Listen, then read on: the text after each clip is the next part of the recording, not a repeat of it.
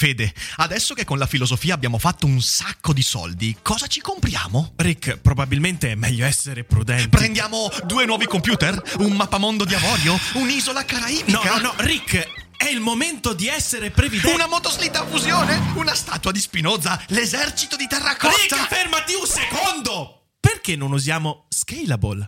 Scalable è l'app perfetta per chi vuole conoscere il mondo degli investimenti. Attenzione, investimenti pensati col cervello, non scelte di pancia. Scalable ti mette a disposizione gli strumenti essenziali per costruire una cultura del risparmio, ETF, piani di accumulo, accantonamenti a lungo termine per pensare oggi a quel che potrai fare domani. Scalable è un servizio sicuro e regolamentato con oltre 600.000 clienti e che ti aiuta a comprendere come funziona la finanza usando la testa. E sai qual è il bello? Con Scalable puoi iniziare a investire con solo un euro. Trovi tutti i dettagli in descrizione. Quindi, niente motoslitta fusione? Tra qualche anno, Rick, quando Scalable ci avrà aiutato a far crescere i nostri risparmi. Ok. Potrebbe sembrare, per chi ha creduto molto tenacemente in una qualche forma di lotta, che la sconfitta sia solo una perdita. Ma non è così. Per esempio, nel caso dell'affossamento del DDL Zan, ci si può lasciare andare alla disperazione nichilista, sport che piace molto, soprattutto qui in Italia, oppure si può ragionare e imparare qualcosa. Magari la prossima lotta verrà combattuta con armi migliori, più raffinate e più consapevoli. Quindi ragioniamo su cosa possiamo imparare dalla bocciatura del DDL Zan, come sempre, dopo la sigla. Daily Cogito, il podcast per tutti e per nessuno. Puoi amarlo, puoi odiarlo, ma non puoi ignorarlo.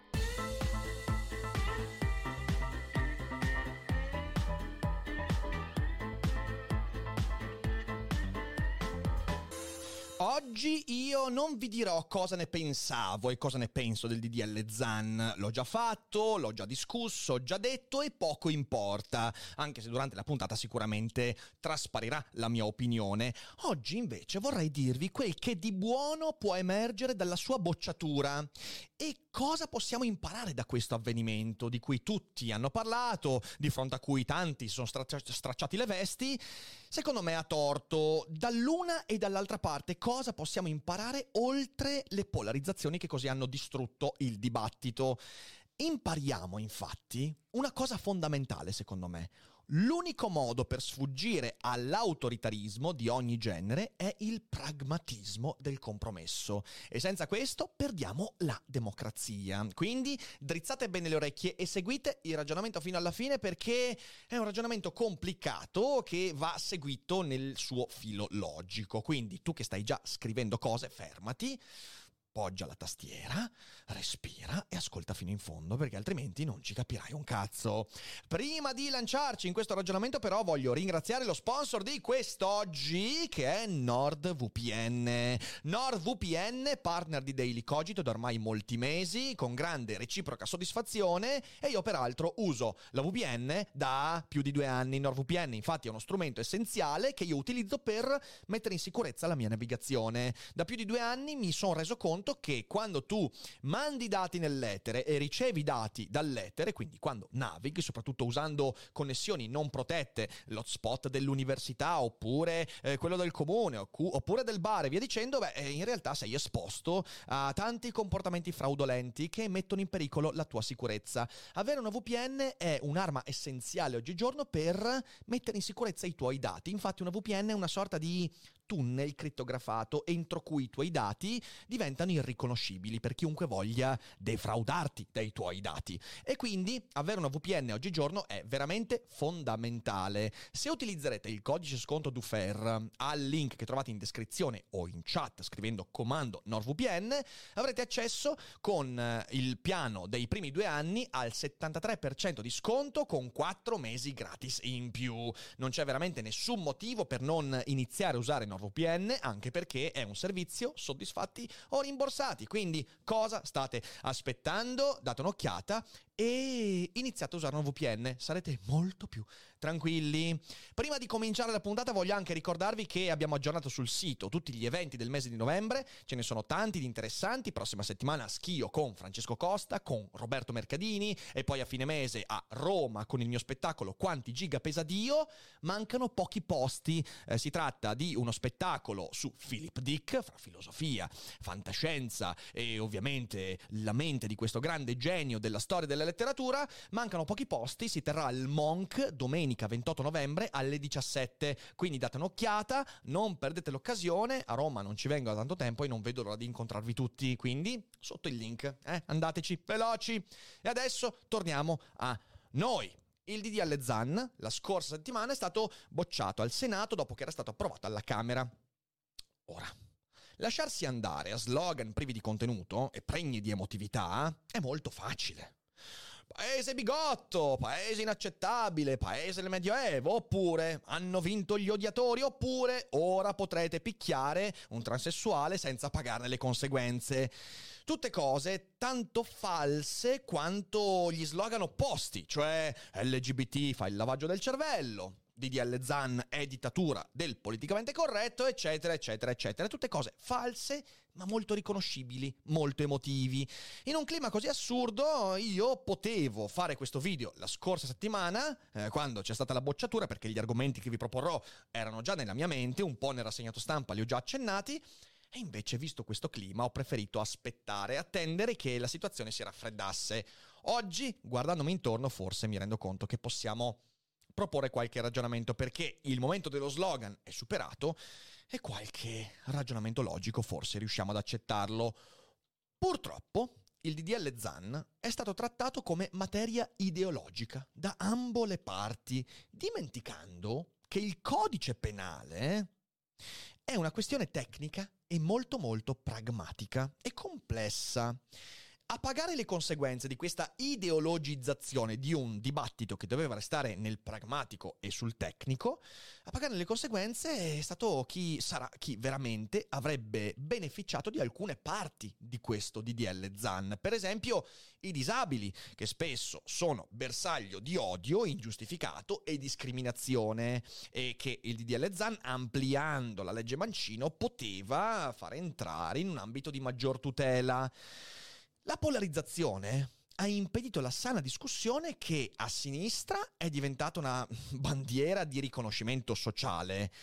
Ma non è questa la funzione del codice penale, poi ci torniamo. E a destra una bandiera di resistenza su posizioni conservatrici che hanno buttato il bimbo e l'acqua sporca, le parti buone dello ZAN con le parti meno buone, buttato tutto e ciao, arrivederci, cancellato. E in questo modo si è perso il cuore del pragmatismo. Trovare un faticoso compromesso in base al reciproco riconoscimento delle opposte ragioni. Perché questo è il pragmatismo, rendersi conto che il paese è plurale, ma pluralismo mica significa soltanto il pluralismo che ci piace, è pluralismo anche dalla parte che non ci piace. E se non riconosci questo, di politica non farai nulla mai di buono e non capirai niente di niente. Allora, partiamo da questa idea.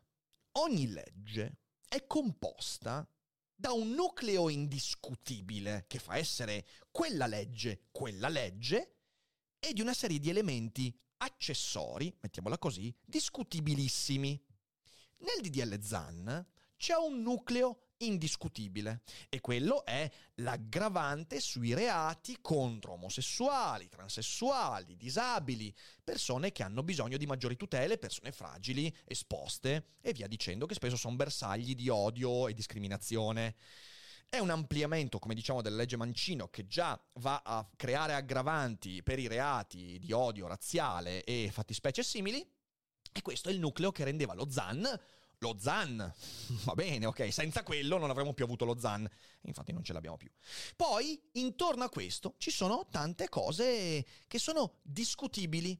Discutibili significa non giusto o sbagliate, significa discutibili, cioè che puoi modificare, discutere e su cui puoi cercare compromessi. Sul nucleo indiscutibile non puoi cercare compromessi. Ok, su questa invece sì. Faccio due esempi. Una legge può essere discutibile sui contenuti, ad esempio nel DDL ZAN, e lo prendo qui, l'articolo 7. L'articolo 7, il quale va a dire che la Repubblica riconosce il giorno 17 maggio quale giornata nazionale contro l'omofobia, la lesbofobia, la bifobia e la transfobia, al fine di promuovere la cultura del rispetto e dell'inclusione. E insomma, questo, poi io metto il link sotto per trovare il testo completo del DDL ZAN, questo articolo nei suoi contenuti è discutibile, cioè è un elemento accessorio a quel cuore pulsante del DDL ZAN che ho descritto prima e che è discutibile in quanto accessorio esterno persino eliminabile. Cioè, nel senso, tu non vai a inficiare il cuore del DDL ZAN se togli questo articolo, perché nei suoi contenuti è accessorio, è in più. La giornata contro l'omofobia e transfobia, inoltre nell'articolo 7 c'è anche scritto che le scuole si prodigano per acquisire questo tipo di cosa. Beh, tu in un paese come il nostro, dove Ovviamente il sostrato culturale è ancora molto cattolico, in cui la presenza della Chiesa ci piaccia o non ci piaccia, e non sto dicendo che è giusto o che è sbagliato, a me non piace, ma è un dato di fatto, questo articolo 7 è discutibile nei contenuti.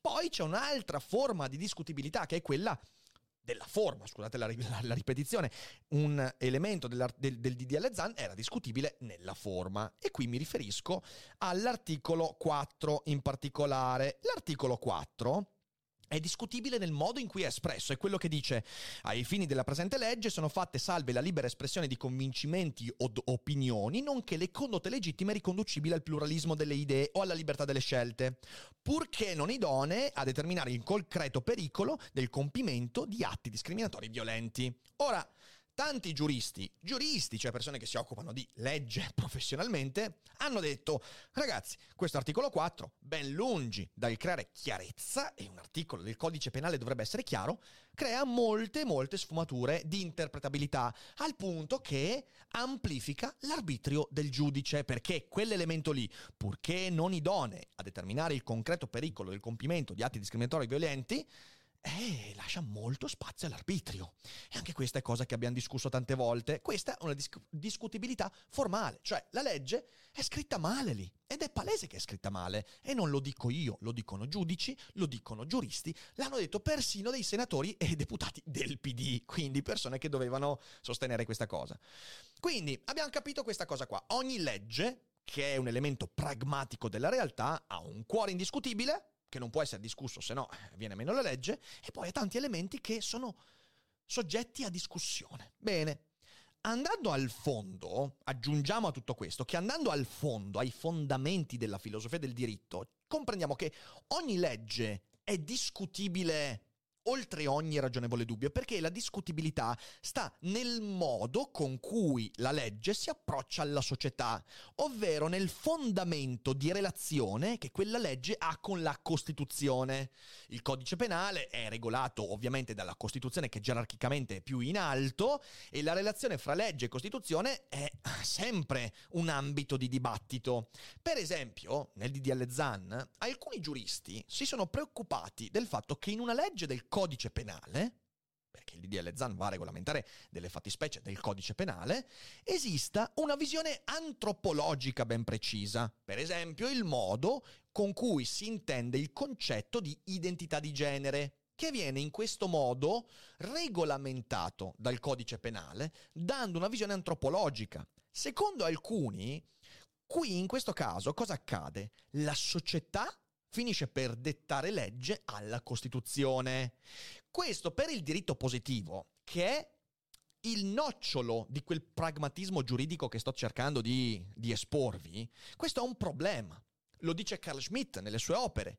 Quando la società finisce per dettare legge alla Costituzione, quindi quando la legge non è più positiva, ma è figlia di uno spirito del tempo. In questo caso vogliamo che la legge dica che cos'è l'uomo, che cos'è la donna, che cos'è il genere, che cos'è l'identità. Ok? Prima che ci sia un'acquisizione da parte della cultura, mettiamola così, questo crea dei problemi perché scavalca il pragmatismo della legge e crea un'ideologia. Di nuovo, non è questione di giusto o sbagliato, queste sono obiezioni mosse da giuristi, da persone che si occupano in modo filosofico e tecnico della legge.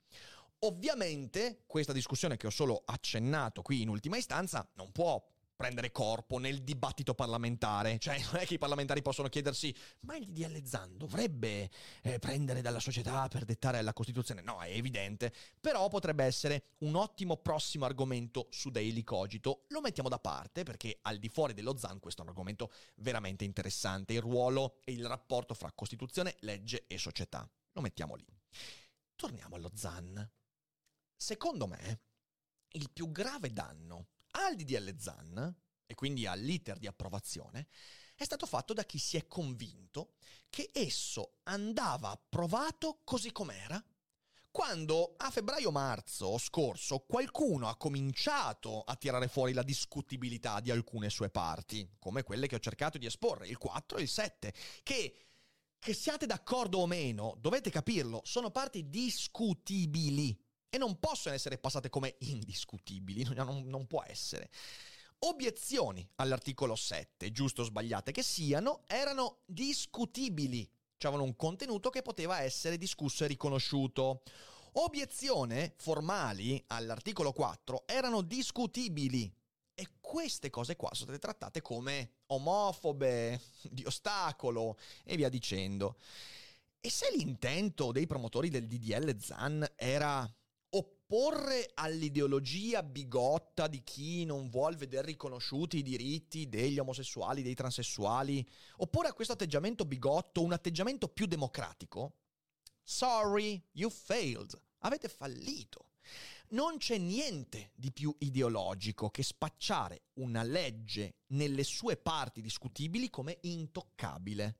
E questo è l'errore che hanno fatto coloro che hanno pensato e promosso il DDL Zan e lì si è fatto il patatrack. La scusa del se non ora quando, se non ora mai, scusatemi, è altrettanto ideologica, se non peggio, e fa leva su uno stato di urgenza estranea al sano procedimento democratico, perché l'urgenza non è democratica, non può esserlo. La democrazia ha il suo tempo, la sua pazienza, i suoi processi. Peraltro, in un tempo dove la pandemia e lo stato di emergenza hanno già messo a repentaglio i processi democratici. Infatti, a tutti quelli che guardando l'iter hanno detto ma ci sono stati due anni per discutere lo ZAN, no, mi spiace, non è vero. Per un anno e mezzo, soprattutto durante il governo Conte bis, eh, il Parlamento Another day is here, and you're ready for it. What to wear? Check. Breakfast, lunch, and dinner? Check. Planning for what's next and how to save for it? That's where Bank of America can help. For your financial to dos, Bank of America has experts ready to help get you closer to your goals. Get started at one of our local financial centers or 24-7 in our mobile banking app. Find a location near you at bankofamerica.com slash talk to us. What would you like the power to do? Mobile banking requires downloading the app and is only available for select devices. Message and data rates may apply. Bank of America and a member FDIC. Non ha lavorato. Non c'è stata discussione di niente, perché decreto dopo decreto e via dicendo, eh, ragazzi, il Parlamento non ha lavorato. Si è arrivati a febbraio-marzo, quando i lavori del Parlamento sono ripartiti, che qualcuno ha cominciato a dire, scusate, eh, lo ZAN c'ha un paio di cose che magari vorremmo discutere. Ecco, quel senso di urgenza con cui se non lo approviamo adesso mai più. Al, primo è stata una bugia, come vedremo. Due, è stato un problema molto grosso. Infatti, vorrei ricordarvi che la legislatura dura fino al 2023 il tempo c'era come per un altro passaggio parlamentare, se la volontà politica fosse stata presente.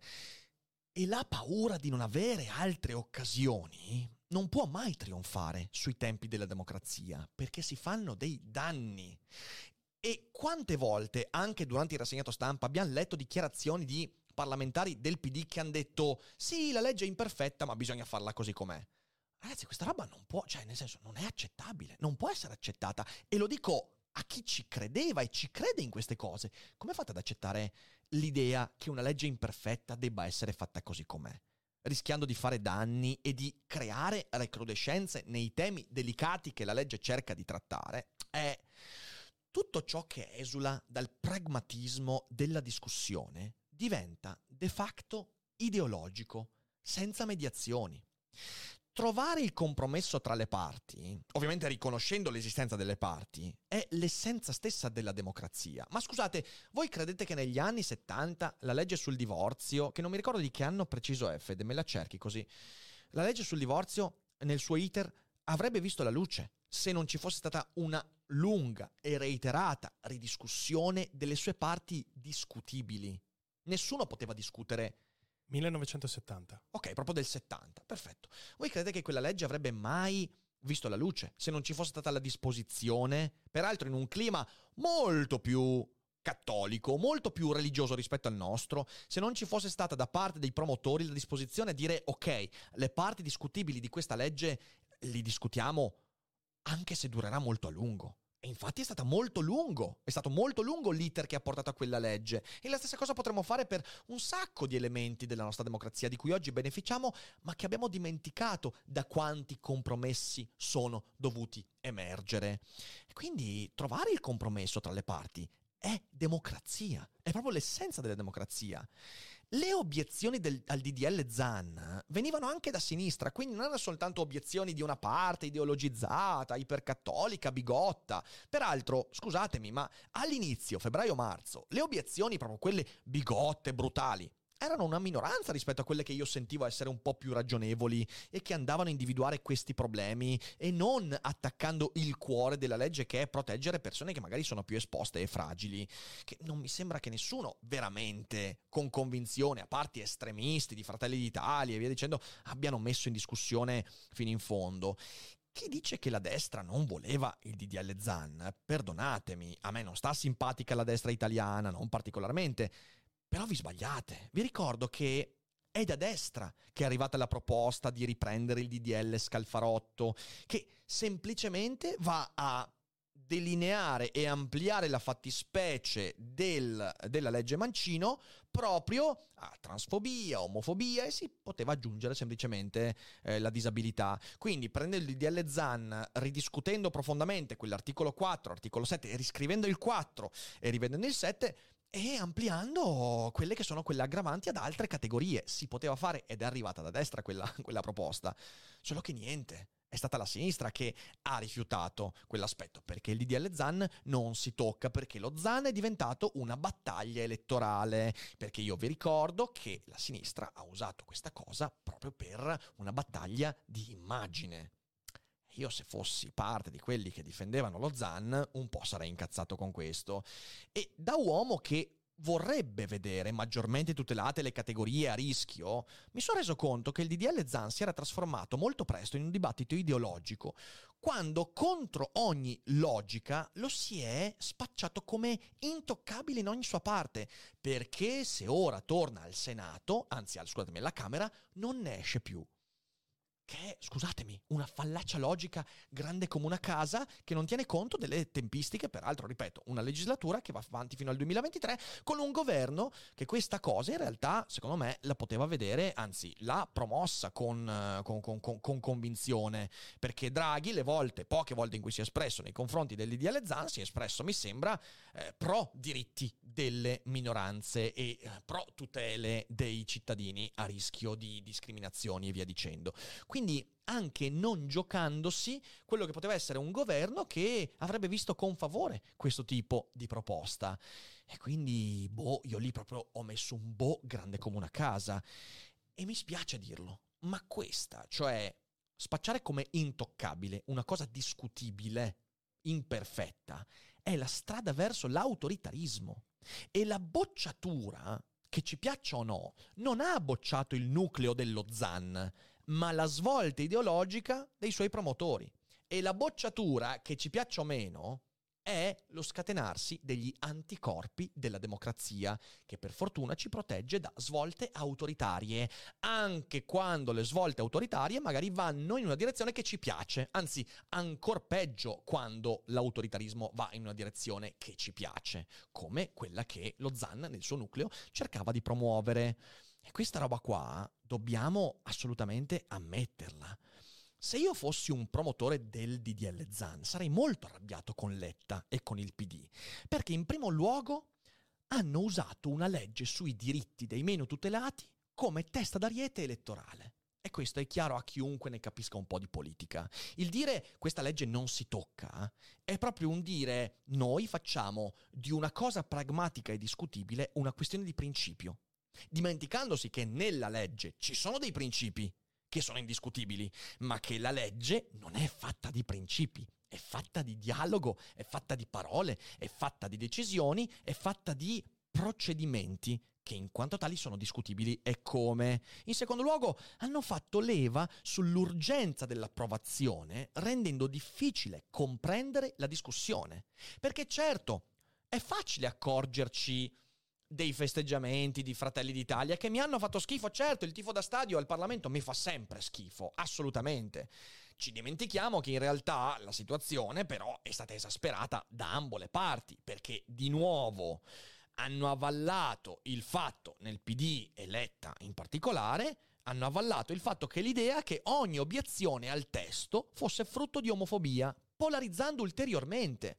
E io, se da un lato condanno i festeggiamenti in Parlamento di chi eh, ha fatto il tifo da stadio quando lo Zan è stato bocciato, dall'altro mi rendo conto che veder sparse in giro per il web da promotori del DDL Zan immagini con pillon a testa in giù. Eh, frasi come dire, ah, andrebbero assolutamente picchiati, vi dicendo. Io ho letto cose molto violente in questi giorni, ok, non sto scherzando. E le ho lette da persone che promuovevano una legge contro la violenza, una legge contro l'omofobia e via dicendo. Allora mi chiedo, ma non dovremmo essere migliori delle leggi che, pre- che, pretendiamo dalla nostra politica e dalla società? Perché altrimenti mi sembra che lì l'obiettivo sia stato palesemente mancato. E poi alla fine la mossa delle mosse è letta che eh, il PD trovano il capo espiatorio in Renzi, ok, è stata Italia Viva. Eh, col voto segreto io credo che anche tanti eh, parlamentari del PD abbiano votato contro, tanto non avrebbero mai avuto nessuna conseguenza. E a tutti quelli che dicono, eh ma perché il voto segreto è un problema? Vabbè, andate a fare una legge per la revisione costituzionale, cioè nel senso fatelo, eh, se ci riuscite buon per voi, anche se non credo che sia particolarmente desiderabile e fattibile. E io devo dirvelo, in mezzo a tutto questo iter, e lo dico perché, perché lo penso veramente, ho il sospetto che dietro a questa cosa ci sia una strategia. La bocciatura dello ZAN ha mobilitato molto di più rispetto alla sua eventuale approvazione. Cioè, il fallimento dello ZAN dal punto di vista elettorale per il PD, per l'immagine di Letta, per assurdo potrebbe aver rafforzato la sua immagine almeno l'immagine che l'elettorato ha del PD e della guida di Letta rispetto all'eventuale approvazione. Tenendo conto del fatto che, come ho detto molto spesso, l'IDL Zan non avrebbe cambiato nulla a livello della società. Guardate la legge Mancino, è una delle leggi meno applicate negli ambiti in cui va a, a, ad agire, è una delle leggi meno applicate. Il DDL Zan sarebbe ancora meno applicato in quanto specificazione e ampliamento di quella legge, che già di per sé è poco applicata. Quindi è una legge che poteva essere discussa e poteva diventare meno ideologica, molto più pragmatica, perché già di per sé l'applicazione sarebbe stata molto molto piccola. E allora mi chiedo, ma questo questo testa contro, questo muro contro muro, questo atteggiamento di dire no al DDL Zan è indiscutibile anche quando le obiezioni erano credibili, percorribili in una situazione culturale come la nostra. Perché? Eh, perché secondo me il PD ha tratto maggior vantaggio dalla sua bocciatura che non dal suo ampliamento e dalla sua approvazione. E cosa volete? Magari penso male, magari sono malizioso, però sono troppi gli elementi che mi fanno dire cazzo, ma potevano veramente farlo approvare discutendo meglio certe parti e invece no, chiusura totale. Eh, sai, un po' perché di nuovo, come dicevo prima, eh, la disperazione nichilista di fronte a una sconfitta è una cosa che ci piace molto di più rispetto invece al gioire per eh, una vittoria che poi però non sposta veramente nulla. Ok, il capitale politico è diverso nel primo caso. Vedremo se sarà così. Cosa possiamo imparare però dal DDL Zan e dalla sua bocciatura? Secondo me tre cose principali.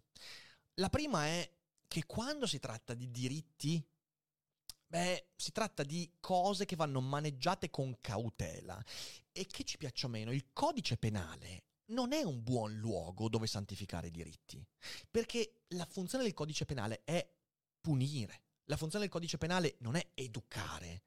Questo lo sa chiunque abbia letto Beccaria, abbia letto Foucault. E noi viviamo in un momento storico in cui politicamente ci siamo convinti che punire significa educare. Però storicamente non è così. Quindi, secondo me, dovremmo volgere le energie per proteggere persone, per amplificare i diritti in altri ambiti.